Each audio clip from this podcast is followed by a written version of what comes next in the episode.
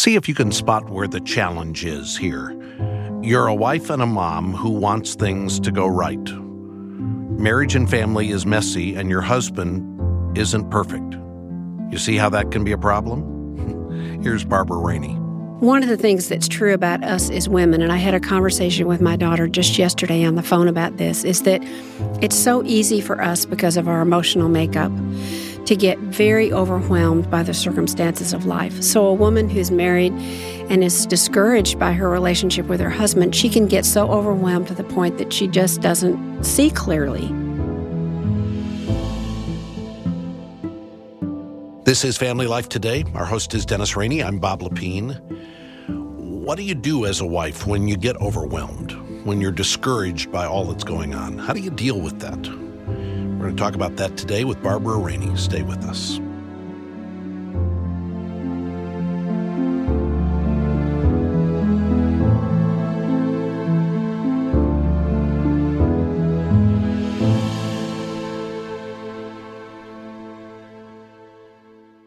And welcome to Family Life Today. Thanks for joining us on the Thursday edition.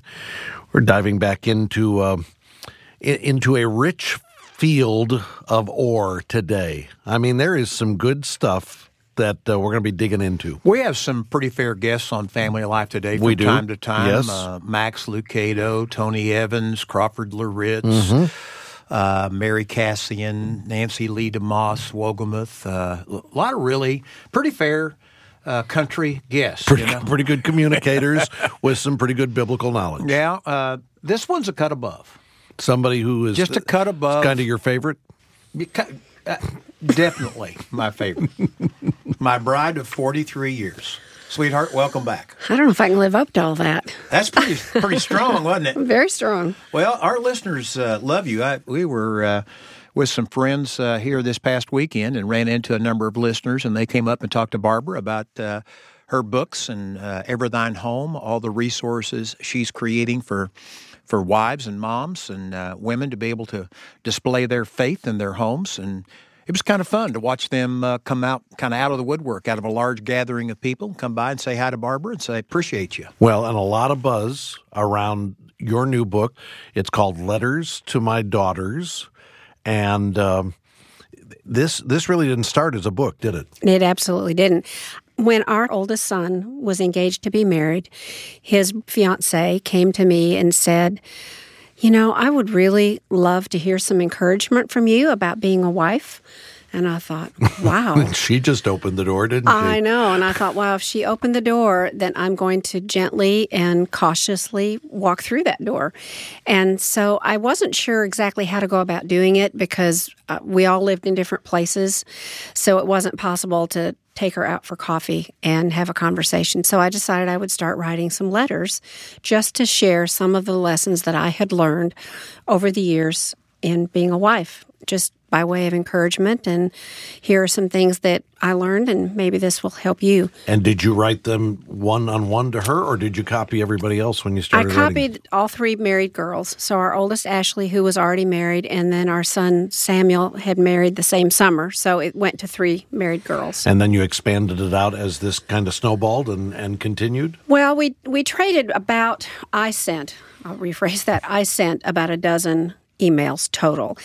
And, you know, I don't know how much of it was that they didn't know me that well, and so there wasn't a lot of response, which I understood. I mean, you know, we're talking about subjects about marriage, and this is your mother-in-law. What do you say? Mm-hmm. So I didn't get much feedback, and so they kind of dried up. And then when our daughter Rebecca got married in 2005, I went and dug them all out and sent them to her sort of as a batch, a couple of them at a time. And then that really was the end of it after that, and the email version. I think what's interesting about this is the whole idea came from a couple of sources. One was a book that was famous, very popular, back when Barbara and I were college students, by Charlie Shedd. Yeah. And it was called Letters to Karen. Uh-huh. It wasn't Letters to My Daughter. It was, although was Karen his daughter? Karen was his daughter. Yeah. Because I also got Letters to Philip, which was the follow-up, which he'd written letters to his son, both of them around marriage subjects, right?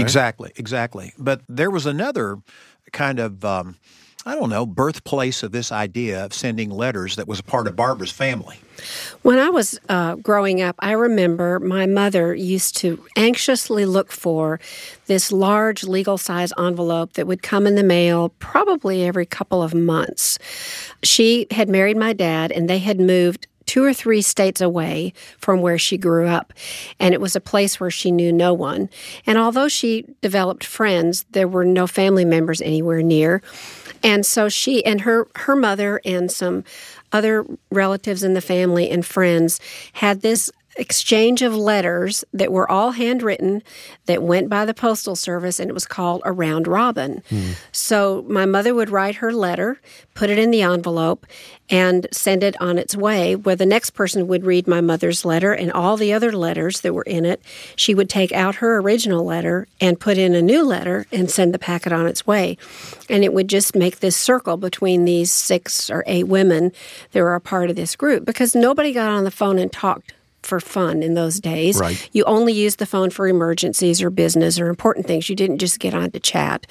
So letter writing was the only way that you really kept up with people who lived far away. And so they had this letter exchange that they passed around. And I just remember very vividly that every time that letter came, that packet with all those messages from home, touches with her family and friends that she didn't get to see very often, she would get a cup of coffee and sit down, and she relished those letters. She read them and just absorbed all that she could out of those communications from friends that she loved and cared about and missed deeply. And so that became a way for her to stay in touch with those friends. Yeah, and you know, it's interesting, Bob, now in the present age of social media and having communication, so tweets and texts and emails. So easy, you know, we have access to so much that the art of letter writing, I mean, a really good, thoughtful letter.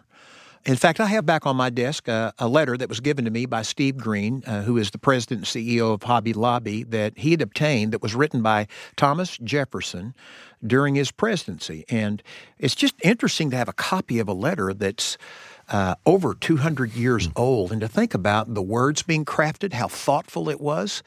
And I think there's a need to recapture that both personal side, but also just the thoughtful side, the contemplative side of, you're facing some issues, let me step into your life and provide some guidance in a personal way for you. And not just shoot from the hip, but give some real thought to the response. Some of the letters, because you will print a letter in here, and we should say this is not an actual letter from one of your daughters. People shouldn't read this and try to figure out which daughter was asking this question. You would take a composite of questions that were being asked you, or subjects that your daughters were asking you about. And people who would come up to Barbara at a Weekend to Remember marriage getaway. Right. We have tens of thousands of people who come to those events.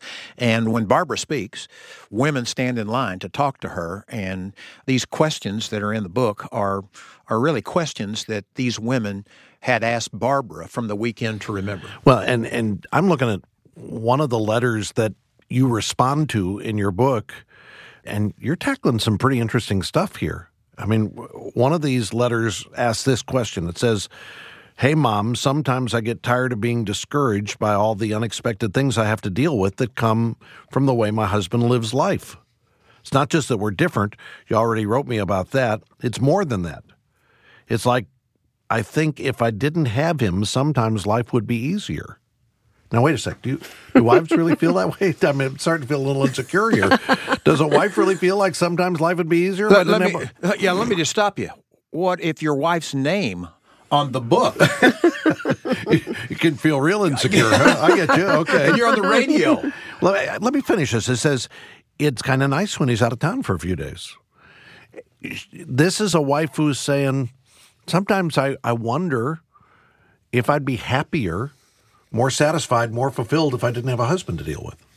Well, I think there are those moments when women do feel that way, because the differences never go away. That's the first chapter in the book. And I write in the book that it's the first and most lasting adjustment to marriage, because the differences never go away. Even though I'm used to things that he brings to our world, his personality, his the way he approaches life, and his maleness. His perspective is different. It's very different. And so I think what this question is saying is that sometimes when a husband travels, there feels a little bit of a, oh, I can do things the way I want to do things. I don't have to be just thinking about what I would like to do and how's this going to make him feel, how's he going to respond to this. I can just do what I want to do. You know, I get that, because I think for husbands, I think there's a similar... I would expect so. To have a break and just to be able to... Times when I'm traveling, I'm focused on whatever I'm doing traveling-wise. Mm-hmm. Or if your wife goes on a women's retreat, you can just kind of veg and eat pizza and all day long and not worry about anything, right? Sometimes those breaks are nice to have, but you wouldn't want them to go on for very long. No. And in the midst of them, you do have a sense of something lacking, even if you're enjoying just the pause in the relationship, right? Yeah, without question, because we are complete in one another, and marriage does complete that which is lacking. I mean, God says the two shall become one. And so there is a sense in which you can kind of relax about some things when your husband or your wife is out of town, but there is that realization that life isn't the same without him in it. So it makes you miss one another and appreciate those differences, those things that the other person brings that are so very contradictory at times, but it is for good. So when should a wife start to be concerned if she's thinking, I kind of wish he'd go away for a few days because I really like it when he's gone? You know, when can she tell this is an okay break versus, no, this is us drifting toward isolation in our marriage? Or this is unhealthy thinking. Yeah. I mean, here's what we're talking about. We're talking about the very essence of marriage goes back to Genesis, where it says, it was not good that man be alone. Mm-hmm. So it says, for this cause, a man shall leave his father and his mother, shall cleave to his wife, and the two shall become one. And I think we get married because there's something lacking in our lives. And that something is a person. It's the completeness of a husband and a wife in a marriage relationship designed by God. And the two are asked to deny themselves and to defeat isolation and not grow into an unhealthy relationship where you long for the times when you're going to be separated. You need to keep the relationship alive and not forget why you married the other person in the first place. God brought you together. You need to get on with it, and you need to learn how to embrace the differences. Yeah. It's okay to have a break occasionally, but the goal of marriage is being together and becoming one and allowing God to do his redemptive work in our lives. And ultimately, what marriage is all about is about two imperfect people learning how to love one another within the commitment of marriage. Uh-huh. You're going to school with God teaching you from the Bible.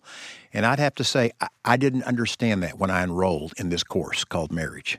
But looking back over 4 decades of marriage, I'd have to say, I know more about love because of marriage than any other relationship in my life. Some of the wives who are listening to us have this conversation are thinking, the negatives that you're talking about with my husband, some of these are pretty dark negatives. Some of these are negatives that cast such a shadow over the relationship that it's hard for me just to hold things together. How do I turn that into a positive, or what do I do with those negatives? How do I deal with a husband who, man, the negatives are just, they're stark and they're real, and it's really challenging? Yeah. I'm not married to Dennis. You know, a wife who's listening is thinking, I'm not married to Dennis, who's a godly, virtuous man who is pursuing a walk with the Lord. I'm married to a guy who's marginally interested in spiritual things and who's yelling at the kids and who's drinking too much. What do I do? Well, that's a very complex question, because there are so many levels and degrees of what constitute negatives and difficult things in a relationship. So let me answer it 2 ways. One is, any wife has to start by looking at herself and saying, okay, God, am I accepting the man that you put in my life? Am I giving thanks for him in his strengths and in his weaknesses? Am I looking to you to do the transforming work? Because you even said in your question, a woman says, what can I do? How do I relate to him and help transform him? Well, it's not the wife's job. And I think we so easily get caught up in thinking that it's our responsibility to fix him, to change him. We do that with our kids. We're always helping our kids. And we talked about that on another broadcast, that helping a husband is different than helping your kids. But it starts by her attitude and her perspective and her belief in God and His sovereignty and His ability to work. So it starts with where she's focusing her eyes. Is she looking at all the negative stuff in his life to such a degree that she's totally forgotten all the good that there is? So my first challenge is to her, are you open to God being at work? Have you totally given up on Him? Are you giving thanks for your relationship the way it is? And then the other side is, if it really is indeed very, very difficult things that are beyond a woman's responsibility to deal with, you may need to see a counselor, you may need to get someone, a pastor or someone who is wise and skilled to intervene, to help you, to coach you, to guide you. Find an older woman who can be your mentor to help give you perspective. One of the things that's true about us as women, and I had a conversation with my daughter just yesterday on the phone about this, is that it's so easy for us, because of our emotional makeup, to get very overwhelmed by the circumstances of life. So a woman who's married and is discouraged by her relationship with her husband, she can get so overwhelmed to the point that she just doesn't see clearly. And that's why a mentor is so helpful, someone who can look at it objectively and say, you know, it's probably not as bad as you think it is. Let me give you one or two things that you can try, one or two practical suggestions that might make a difference for you, because we do lose perspective and we just get all out of sorts. And so it's very common for us as women to get discouraged with our marriages because we're just discouraged about life in general. So check your heart. Find someone to help you, find a mentor, find another woman who can speak objectively into your life and say, it may not be as bad as you think it is, and here are some things you can try. And what I'd say to my daughters is I'd say, do you remember when you get up in the morning and see your mom reading the Bible? What was that symbolic of? It was that your mom was teachable, that she was trying to meet with God, and ultimately that her hope was in God. And so the woman who's listening to us right now, who's lost hope, she's got to have a spiritual thermometer check. How's your relationship with God? You got to be reminded of who He is, how He operates in this imperfect world that we live in, and what He's calling us to do, which is live and walk by faith in the power of the Holy Spirit. And I just want to say to the moms who are listening who've got a house full of kids, or even maybe one or two kids, but it feels like a full house to you. I did not get up every morning and read my Bible. My kids didn't see me doing that every day, and I just don't want anybody listening to think that I was that woman that got up every morning and read my Bible. I mean, there were weeks that I would go by and not read my Bible in the morning.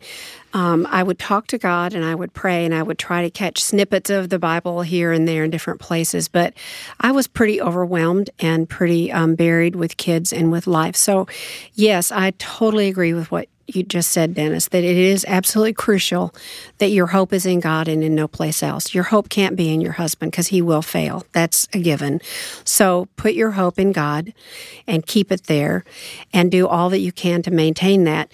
But I just don't want anybody to feel like there's this standard of, I have to get up and read my Bible every morning before my kids are up. If you can do that, great. I couldn't do that, and I failed miserably many times. But my hope remained in Christ for the most part. And there was a proverb I was thinking about as I was thinking about our listeners today who were going to hear Barbara on this subject. It's Proverbs chapter 4, verse 23. We've quoted it quite frequently here on Family Life Today. It says, "Keep your heart with all vigilance, for from it flow the springs of life." And you may not be able to get in the Bible every day, and I'm glad you said that, just to remove this mythical phantom that exists of the super spiritual mom. But your heart needs to know who it is that you serve, who is your hope, and you need to cultivate that. And I'm glad you mentioned a mentor or a friend or even a counselor if things really go south or to keep them from going south, someone that you can lean into and spill out your emotions and in safety and talk about it, not just being negative, but trying to find someone who can coach you out of the ditch that you may be in. And that's what church is all about. That's what the community of faith of Christ followers ought to be about. We ought to be meeting each other in our ditches and saying, you know what, it's safe. We're all broken. There is nobody who's got it all together.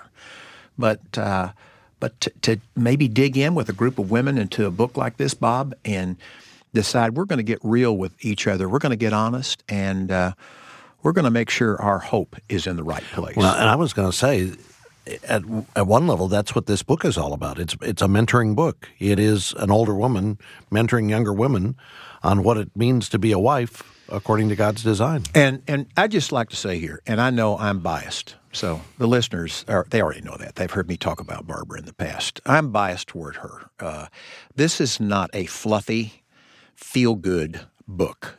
This is a real-life book that talks about where you are living as a woman, wife, mom, grandmother, and I think it's life-giving. It's the words of a wise woman that are bringing life to others because she's reminding people of the truth. And people today need to get away from the culture and the messages of the culture and the messages of all their buddies on Facebook or Twitter, and they need to dig in deep with someone who will tell them the real truth and nothing but the truth. Yeah, if it was just you and you alone with this book, I think that'd be great for your soul.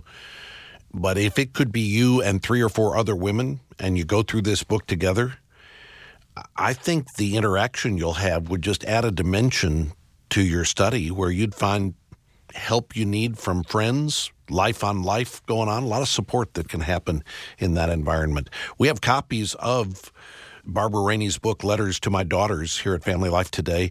I'd encourage you to get 3 or 4 copies and get a group of ladies together and plan to go through it this summer. We have a downloadable discussion guide that's available, questions you can ask each other as you go through this book. Again, find out more when you go to FamilyLifeToday.com. You can order from us online, or you can call to order, 1-800-FL-TODAY. The website, FamilyLifeToday.com, or call 1-800-358-6329. That's 1-800-F as in family, L as in life, and then the word today. Now, today is the last day of May, and as a result, today's the last day that we have available to us matching gift funds from Family Life Today listeners.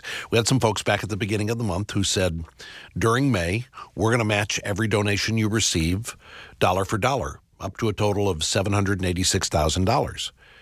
So anybody who's made a one-time gift during May, that donation has been matched. In addition, our new legacy partners, and we have a number of them, thank you to those of you who have become legacy partners this month. Your donations are being matched dollar for dollar for the next 12 months, as long as there's money in the matching gift fund. And today's the last day for you to sign on and take advantage of this legacy partner opportunity for your donations to be doubled for the next year. In addition, when you become a legacy partner today, we're going to send you a certificate that you can use for yourself or you can share with somebody else for one of our upcoming Weekend to Remember marriage getaways. The certificate is our way of saying thank you for partnering with us and helping us together reach more people with practical, biblical help and hope for their marriage and for their family. You can sign up to become a legacy partner online at FamilyLifeToday.com, or you can call 1-800-FL-TODAY. Again, the website, FamilyLifeToday.com, or call to become a legacy partner or to make a one-time gift, 1-800-F as in family, L as in life, and then the word today. Now, tomorrow we want to talk about how damaging a critical spirit can be, whether a wife is speaking critically toward her husband or just reflecting a critical spirit.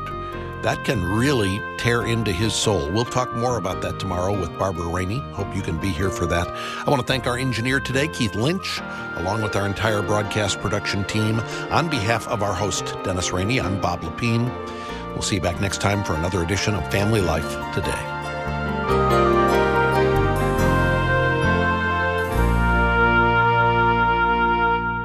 Family Life Today is a production of Family Life of Little Rock, Arkansas, a crew ministry. Help for today, hope for tomorrow.